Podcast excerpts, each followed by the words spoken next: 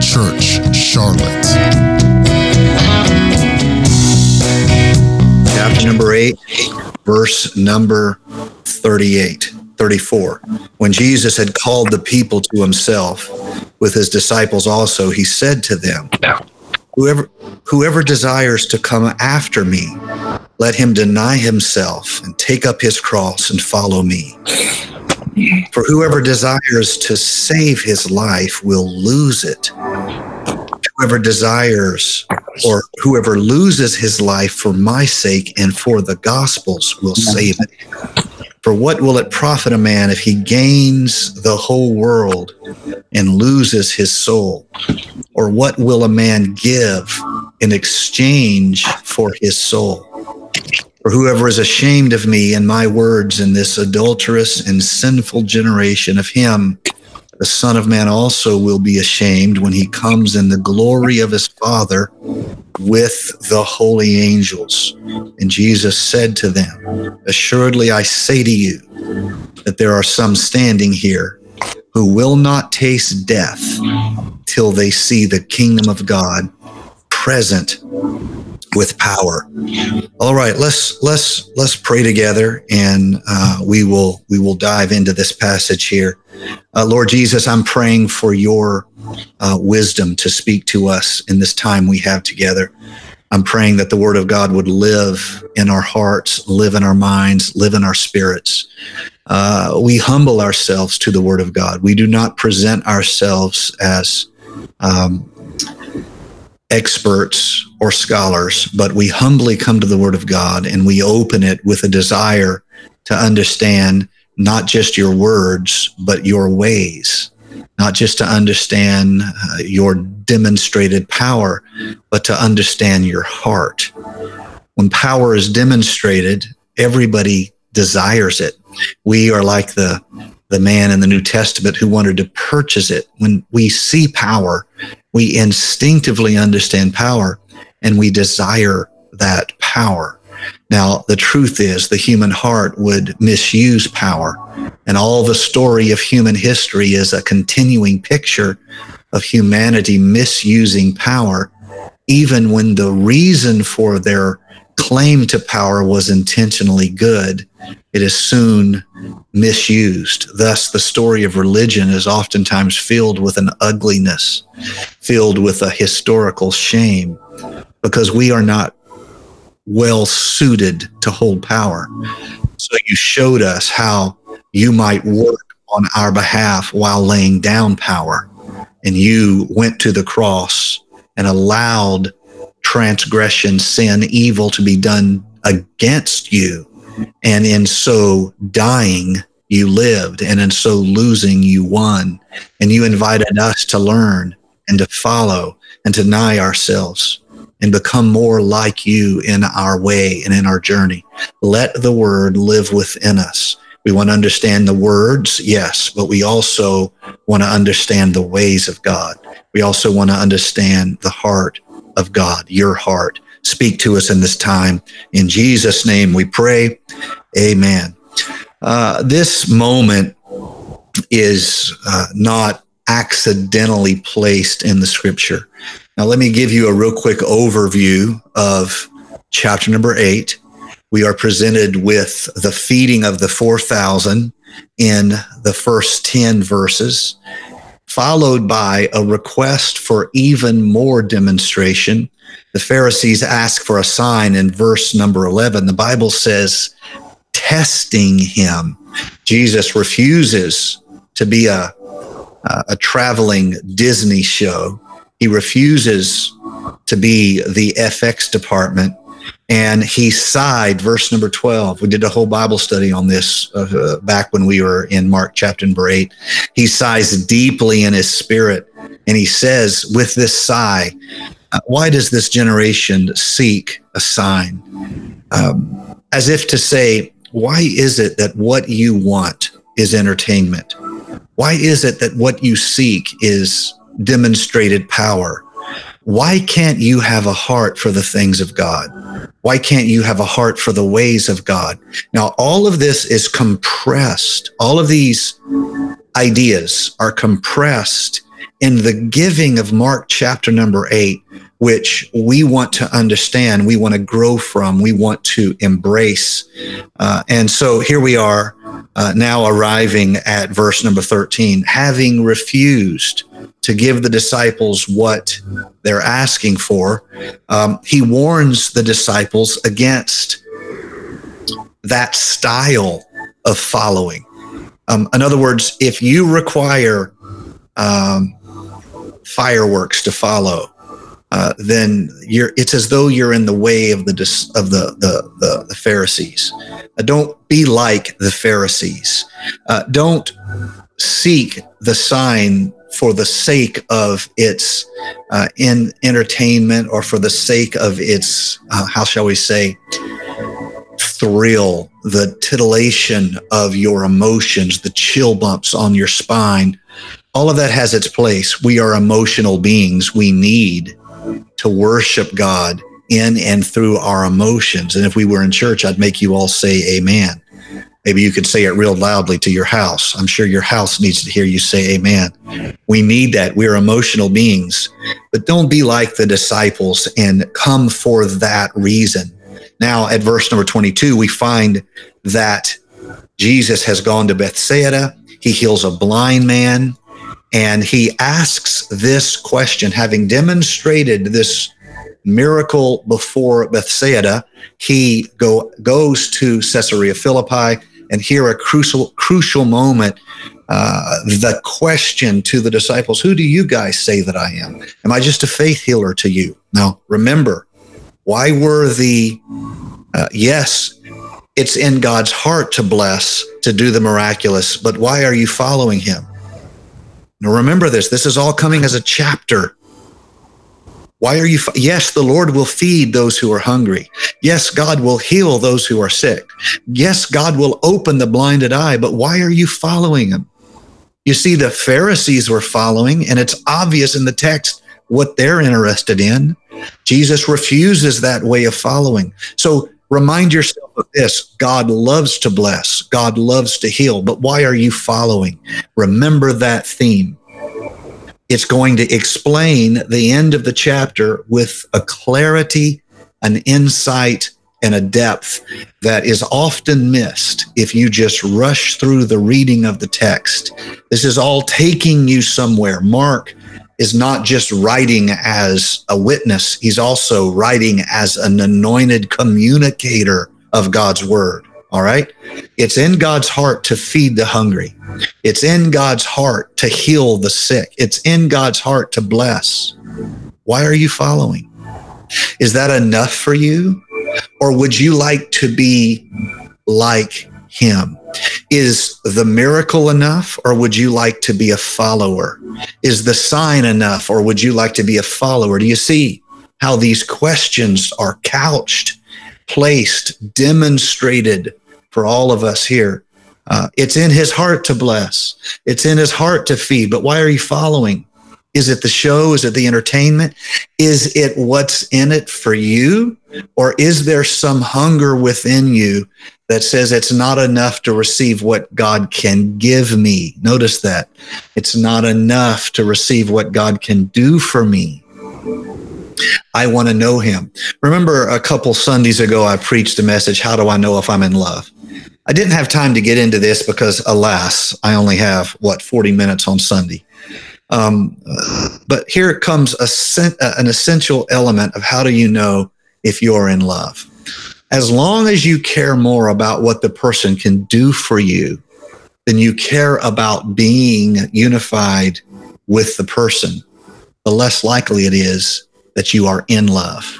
And the more likely it is that you are simply using them for some other purpose. Let me say that one more time because it's a couple ideas pressed together um, the more likely you are focused on what the person can do for you. It's like dating somebody because their father is uh, your boss. Do you are you in love with them or him or her, or are you looking for what can happen to you in uh, your career? That that's a simple idea. The more you want what someone can do for you, rather than being with that person, the less likely you're in love with them and the more likely you are a manipulator of them. It's in God's heart to bless. It's in God's heart to strengthen. It's in God's heart to heal. Why are you following?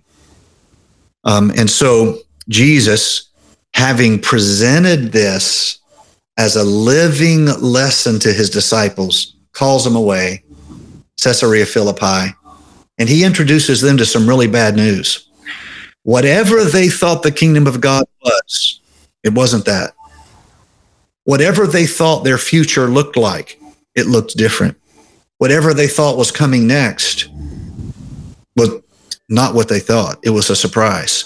And he begins to ask them this question Look, I know who other people say that I am, but who do you say that I am? You have the power of declaration in your life. Remember, one of the original uh, gifts of sovereignty given to Adam and Eve was that they would define the identity of the garden in which God had placed them. What did God give them do, to do? He gave them administrative duties. They cared for the garden that they could not create. They could not create it, but they had responsibility to care for it. Number two, they identified it. They named it. Language was given to them, or let me say it differently. Identity, the power of identity was given to them. I'm going to preach about that soon because the Lord's been dealing on in my life about that. The power of identity was given to them. So here comes this important question Who do you say that I am, Peter? Who do you say that I am, John? Who do you say that I am? If you do not get this right, the things that are coming next will not matter. It won't matter if you pass the test or not. You haven't understood divine identity. They have to pass this test. And uh, Peter answered, and we talked about this. All this is being compressed together into this ending of chapter number eight. Who do you say that I am? Um, you can respect a lot of people and not want to live like them. Um, you can respect people you do not like. Uh, you can respect people um, that has a gift you don't have, that's doing a work you can't do. That doesn't mean you're going to lay down your life. The disciples have to get this right. If Jesus is who he says he is, it changes everything about the life I am willing to live. Now we're getting close to the end of chapter number eight. What kind of life are you willing to live in your journey of walking toward the Son of God? What kind of lifestyle are you willing to embrace as you walk toward the kingdom of God? You see, if this is a type of religious, how shall I say, uh, way, a manner of being, uh, kind of like an, here's a $5 theological word, an ontology of self. Um, in other words, just a manner of being. Um, if that's what this is, it's gonna you're gonna have a hard time laying down your life. If this is just a thing that we do here, and you know the, the buckle of the Bible belt, we're gonna have a hard time laying down our life. If Jesus is just a teacher, it doesn't make sense for me to say what I have to say to you. This now is getting close to the core of the issue. And this is what I want so much to get into my spirit and have overflow me and get into your spirit and overflow you and get into our families and get into our neighborhoods and get into our church and our worship service. Everything that we're striving to do. Because what Jesus is going to ask us to do is going to make no sense whatsoever unless he is the Christ. You see, Jesus is not just a good philosopher. Why? He claimed to be the Son of God. And so if you think of him as a, a philosopher, then you are basically couching him in the label of a liar. He claimed to be the Son of God. If you think he was, uh, you know, uh, he, if he wasn't that, then he was, you know, a madman. He, he, he was insane because he claimed to be the Son of God. If you want to take him as a religious figure, there it, you will never get to the end of chapter number eight because you will have failed the test at verse number 29. Who do you say that I am? Jesus is going to make radical claims of my life. Jesus is going to make radical, radical claims upon your life. He is going to invite us to follow in such a path that only makes sense if he's the Christ.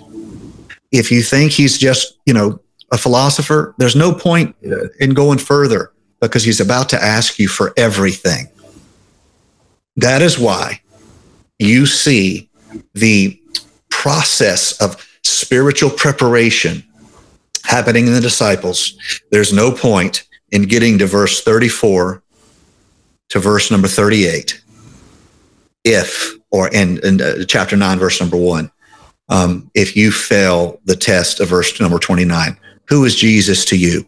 If he is the Son of God, if he is the Son of God, then it would make sense for him to die. Peter's not going to understand that.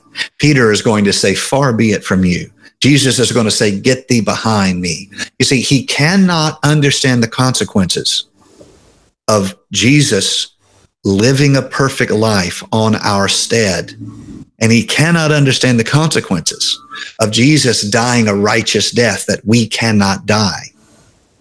He cannot understand it. Now, he in faith can see the identity of God and still fail to see the ways of God. There's so much here for us to apply in our life, so much insight here for us to apply in our own spirit and in our own mind. If you make it through Mark chapter number eight and you agree with Peter and you say, Thou art the Christ, the Son of the living God, you are now ready for a very important decision. If you haven't gotten to that point yet, there's no point in you asking yourself this question. There's no point in you standing to receive what Jesus is going to say. You have to believe that Jesus was God in the flesh, or this next step is going to make no sense to you. Because the next step is what? The next step is my life following him, my life in discipleship. That means I seek to live my life in such a way that his name is glorified through me and his heart is demonstrated through me. And there's only one way that can happen, and it's not through knowledge. Knowledge is good. We pursue knowledge, but knowledge is not how we follow. Even through a type of spirituality, that is not the first step of following. There's a lot of people who don't even believe in Jesus who uh, seek to live in the spirit realm. And they, I am sure, to varying degrees of success, access the spirit realm because spirits seek abodes, spirits seek open doors. And if you seek it long enough, um, there will come a day when a spirit will test you and see if it can take up residence there. The first step, the first consequential step of Jesus being more than just a prophet, but being the actual Christ, God incarnate in the flesh. The first step is for us to deny ourself, turn away from self, to take up our cross, and then to follow him. Whoever desires to come after me, Jesus says, let him deny himself, take up his cross, and follow me. Now, this goes against the self. This goes against the flesh within. This goes against the ways of our human reasoning. It is the self within us that is the enemy. And it is the self within us that exalted itself against God in the Garden of Eden. It is the self that joined the Lucifer way, the gospel of Lucifer. God's just trying to keep you down. You can, you can rise up, serve yourself. And they follow in the Lucifer gospel. That is why rebellion wrought the condition of sin. The world we live in is not the world as God intended it or made it, but it's the world that we made through our competition with God and the elevation of self in his in his as it were in his face. Uh, and so jesus starts us. If you can believe that jesus is christ you know if you can't honestly there's no point going any further but if you can it has consequences. You need to deny yourself you need to take up your cross and you need to follow uh, after the Lord. I heard one Bible teacher say that discipleship is the process of becoming who Jesus would be if he were you. now, that is um, humbling and terrifying because uh, there is no risk of Jesus being me, and there's no risk of me being Jesus. However, like a star on the horizon, there is a call to me to be more like him. There's no risk of me giving him any competition. That's never going to happen. but what I can do is take my next step in his direction. I hope you heard what I just said. I can take my next step in his direction. Pray with me right now. I feel the Spirit. Lord, I pray that we would, all of us, get beyond the self defeating habit of trying to imagine ourselves in some future state of uh, great victory or great accomplishment. Um, we oftentimes can daydream ourselves into some state of a future uh, maturity. Um, and by daydreaming about the future, we don't have to take the hard step that's right in front of us. Because the truth is, oh God, my next step needs to be in your direction. My next step, such as it is, needs to be toward the cross. It needs to be away from self it needs to be toward the cross, oh God. And I'm praying today for the zeal and the passion of your kingdom to live within me. Let it live within First Church, oh God. Let us not fall into a, a habit of a cultural style form of devotion, but rather let us deny ourselves, take up our cross, and follow after you. In Jesus' name we pray here is a truth that I want all of you to uh, apply to yourself in prayer, if you will. Um, it goes like this um, you, you cannot let discipleship be an option in your life and say you're a Christian. Just because the world calls you a Christian doesn't make you a Christian. Let me take, let me bring this home. I cannot make discipleship optional in my life as if I'm a churchgoer and sometimes I try harder than others in my real life. A church is an aid to my discipleship. Church is not a replacement for my discipleship. Church is the manner whereby I am joined to a body of Christ and I am I bring my imperfect soul and self, personality and abilities to other imperfect souls and selves. And we discover friction between us and iron sharpens iron. And by being willing to reconcile myself to people who are unlike me, by being willing to see the good in people that I don't like their personality, I show a necessary humility that becomes a testimony in my life and becomes my first evidence to heaven. Having forgiven others, I can receive forgiveness. Having included others, I can be included. Having enjoin myself to others, I can be enjoined to the kingdom of God.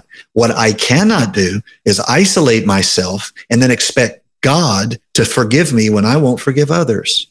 The first step is mine. It's a small step. It's not the answer to sin in my life. It's the answer of charity in my heart. Will I accept other people? Will I forgive other people? Will I include other people? Will I turn against my own self preferences? You see, if I won't do that, then I haven't even begun to deny myself. You see, the first and easiest act of denying self is including others. Now, there's harder things to come in denying self. But the first is whether or not I can open up my heart to other people, whether or not I can include other people. And so church aid in an aid in my life to discipleship. The church becomes a tool to discipleship. The church becomes an assistant to my discipleship. But the church is not a replacement for my discipleship. I can go to church and fight with everybody from Florida to Maine. I can go to church and hate everybody from California to Carolina. You see what I'm saying? I've seen people do it. I've probably done a little bit of it myself. Um, these things are aids to me. I want to say it this way, and I want you all to put this in your prayer. Discipleship is not optional. It's not as though I go to church, that makes me a Christian. And, you know, when we do prayer and fasting, then I work hard on my discipleship. No. Um, there is no Christianity without without discipleship. Uh, so let me say it this way: when the church becomes an end to itself, it ends, and when uh, Sunday school becomes an end to itself, it ends. And when small groups ministry becomes an end to itself, it ends. And when the worship service becomes an end to itself, it ends. All of these things are tools. And what do they do? They assist me toward the ultimate Christian purpose and calling, which is what? I become who Jesus would be if he were me. Or let me say that in an easier to receive manner. I take a step in that direction what would Jesus look like in my shoes? I'm never going to be that person. And if I give you that standard, you all just want to toss your hands and quit church. Yes, me too. Um, but what I want to do is take one step away from self and toward the high call of that is in available to every believer in Christ Jesus. Um, we must be transformed and this process is active. This process is fluid. This process is moving. And ultimately, we get to the hardest stage of discipleship, which actually is not just opening our heart to other people. There's a, something harder than that. And that is living our lives for other people. A lot of churches won't even open their hearts to other people, much less live their lives for other people. A lot of Christians won't even open their hearts to other people, much less live their lives for other people. I hope this is striking home. I can't read the end of Mark chapter number eight without discipleship getting a hold of me and shaking me like a terrier shakes a toy. uh, it shakes my, me and my spirit because there's something harder than opening my spirit to other people, and that is living my life for other people. Um, and yet, this is what Christ shows us. First, he denies himself. That's how does that look in our life? We open our hearts to other people. Then he takes up a cross. What does that look like in us? Living our lives for other people. Um, uh, all of us are different. All of us have different races, um, different backgrounds, different nationalities. Um, all of us have different personalities. Uh, your life, you are surrounded by people who you actually can reach in spite of your personality. The Lord has fitly prepared you to reach a subset of the people in your life. Don't let your Im- excuses impress you. Take up your cross. You see, that is living your life for others. That is the cross in your life. Um, opening your heart to other people, that's a step away from self. That's denying self. But making disciples, that's taking up your cross. That's living your life uh, for other other people.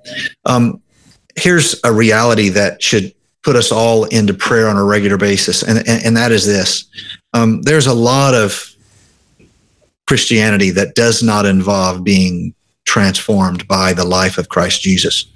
Um, very few of us, when we start, are at any risk of um, lifestyle transformation. Most of times, what we have is emotional experience.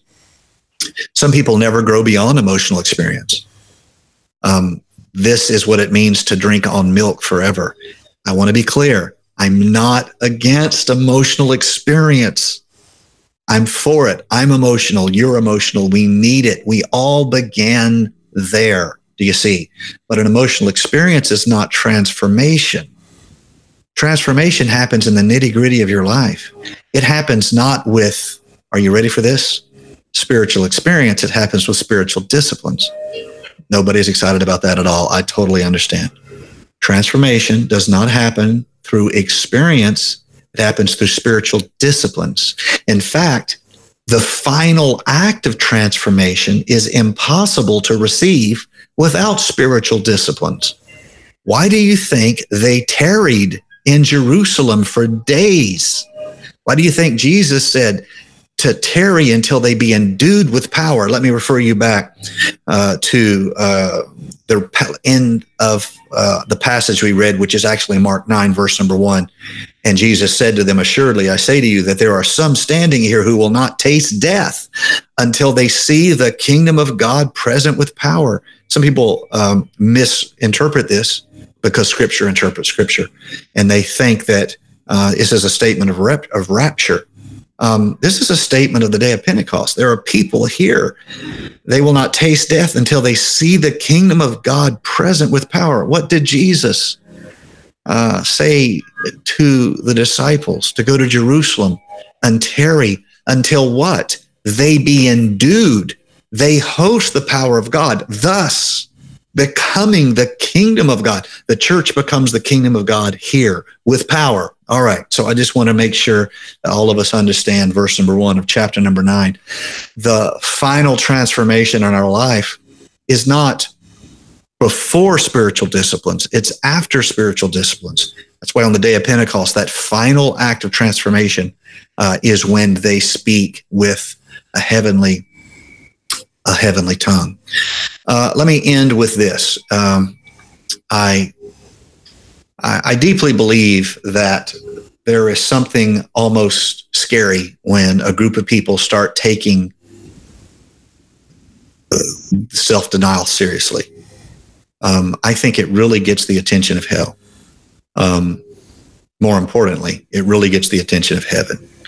Uh, when people really get serious about prayer, prayer matters, my brother, my sister. If my people, this is a conditional statement if my people who are called by my name would humble themselves and pray, seek my face, I would hear from heaven. I would forgive their sin. I would hear their land, heal their land.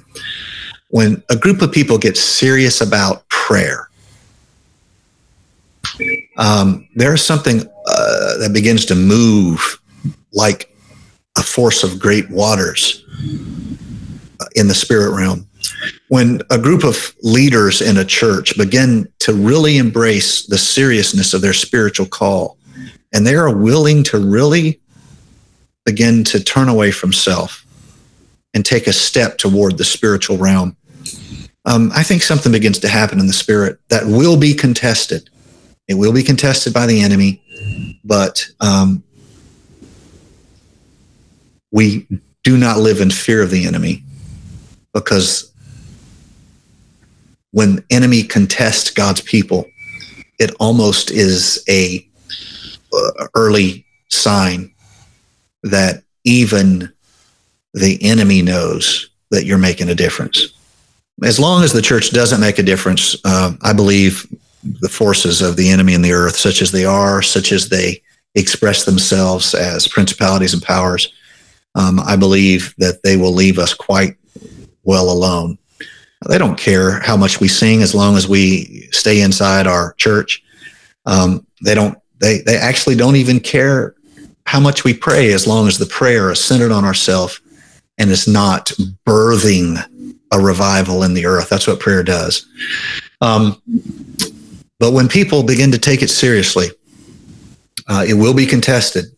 But on the other side of that spiritual contestation, there's a $2 word for you on the other side of that spiritual conflict, uh, on the on the other side, there is real difference in the earth. There is real making of disciples. There is real spiritual momentum. There is real spiritual transformation. Um, there is real generational Christian success. The most important and necessary thing that Christians do is to make disciples. So remember earlier when I said um, the first step we make is to deny ourselves. That's when we open our hearts to others.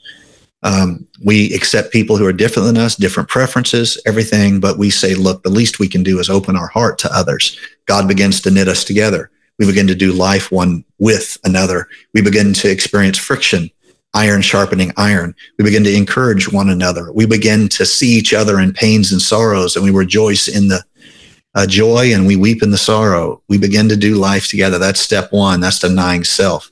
Self will always make enemies of anybody in your life who, in some way, you dislike, disapprove of. Uh, you have some root uh, growing within you of racism. You have some root growing within you of malevolence toward someone you don't like at work. You have some root growing within you of superiority complex. Um, all of that is the choir of hell singing you into spiritual sleep. You, you deny yourself. You're thankful when you eat with the tax collector. You make time for the woman at the well. You don't worry about what someone's going to say. Um, you open yourself to others. Uh, but that's not that's not where disciples are made. Disciples are made when you begin to live your life for others. You begin to serve them, you begin to teach them, and you begin to fulfill this passage that the Lord will explain like this. First, I'm going to read the passage, then I'm going to explain it. Uh, I'm going to use the words of the Lord to explain it, and I'm, I'm almost done. Uh, whoever desires to come after me, let him deny himself and take up his cross and follow me. That's the journey. That's our next step. That's our call. And then Jesus is going to take a moment to explain it spiritually. He's going to say this uh, whoever desires to save his life will lose it. Whoever desi- loses his life for my sake and the gospels will save it. This is, I believe, him pointing out a central truth. As though Jesus said, Look, you sinners are living with death. This is the world as you made it through spiritual rebellion. I created you for eternal life. It was sin that made you live with death. The person who is living their life for others does not know death. It's the person who lives for self that knows death. This is a throwback all the way to first principles from the Garden of Eden. The Lord really originally created us to be complete in community not to have this uh, wars and rumors of wars and hatred and strife and competition and me first, you last. Um, that's all the result of sin. And when Jesus says, if you want to save your life, it's almost as though he's saying, Would you like to live your life the way I intended for you to live it? I need you to deny self, take up a cross of purpose, living for others. That's how it was meant to be our life toward each other, not our life toward ourself. And so then he says this, verse 36 What would it profit a man if he gains the whole world and loses his soul? What happened in Eden? They lost the life as the Lord intended for them to live it. They weren't created to live in this hatred, striving, fighting, dying. They, didn't, they, they weren't created to live that way. Um, what can you give in exchange for your soul? Would, would you like to get back to the way you were intended to be and finally have enough spiritual completion in your heart to where you can live with the reality of not just knowing my word, but knowing my heart? Would you like to be one with me, the Lord invokes upon all of us and challenges all of us? Uh, this is my way, Jesus says. And then he makes something very strong. It's as though, look, I'm not expecting you to understand this, but this is my way. This, this, this is how it's going to be. This is what it means to be a Jesus follower. This is what it means to be a Christian. And if you can't deal with this and you try to make a Christianity out of self, I'll be ashamed of you. You'll be ashamed of me. I'll be ashamed of you. This is the way Jesus says, walk ye in it. And so when I read this, I look at my life. And the first thing I want to say is this I got a lot of work to do. I'm so far from being like Jesus. Um, if you were standing by Jesus, you couldn't see where I'm at with the telescope. I'm that far away. I've got that much work to do. Now, I can set myself up for failure by focusing on all of that. Or I can ask myself how to take one step in Jesus' direction. How do I take one step away from self? How do I take one step? If I can't live my life for others, can I at least open my heart to others? Can I stop this tongue? What is it? Why is the tongue can no man tame? It is the expression of self. it is that critique. It's that, like James said, not all of you should be teachers because a lot of you can't keep your mouth shut about stuff that has nothing to do with the kingdom of God. So you talk about everything and you have an opinion about everything and you set your world on fire and pretty soon the whole house is burned down all because you couldn't keep your mouth shut. Our tongue is the enemy and it works against and it harms. That's enough. Let's pray. Lord Jesus, I'm praying today that we would have a heart toward real Christian discipleship. I'm praying today that we would have a willingness as believers to humble ourselves and call upon you. Lord, I want to pray, I want to confess, let me say, uh, this first reality of my life, and that is this I have so much work to do. It's just, it's, it's haunting. Would you give me strength to take one step toward you? If I don't know exactly which direction you're in, let me start by taking one step away from this carnal self that's always singing Lucifer's doctrine me, me, me. More for me, serve me, bless me. Self will turn the tables and ask you to serve us rather than us serve you. So I'm asking today, Lord Jesus, having looked at this closing verses of Mark chapter number eight, that you would awaken within us a passion for selfless living, number one, intentional giving. We deny ourselves, we take up our cross. Teach us how to make disciples. Teach us how to turn away from self. Teach us how to live our life for others. And by so doing, join our way to your way, our hearts to your hearts. So you would not be ashamed of the type of Christianity we proclaim that is Christianity and label and Lucifer's gospel in living. Save us from that, Lord Jesus. Stir us, challenge us. This is the hope.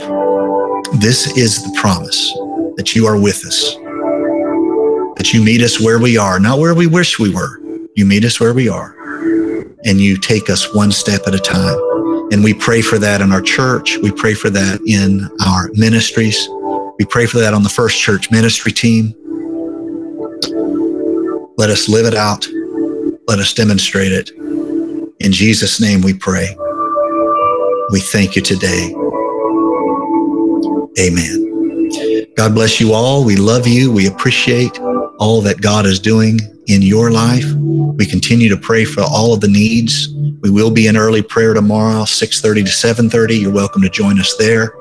Um, we won't send out another text. Um, you can look at the text you got on Monday uh, for that link. If my people humble themselves and pray, um, that's always a good first step. God bless you. We will Sunday. I've turned your mics back on so you all can greet one another uh, as you uh, as you check out. Um, we love you all.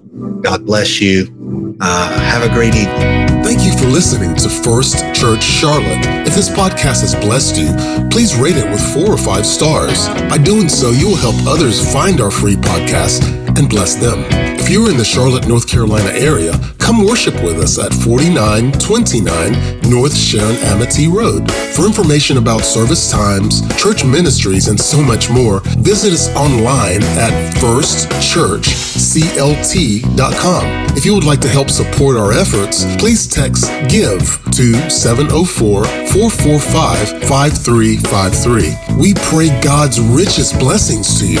Come, worship with us.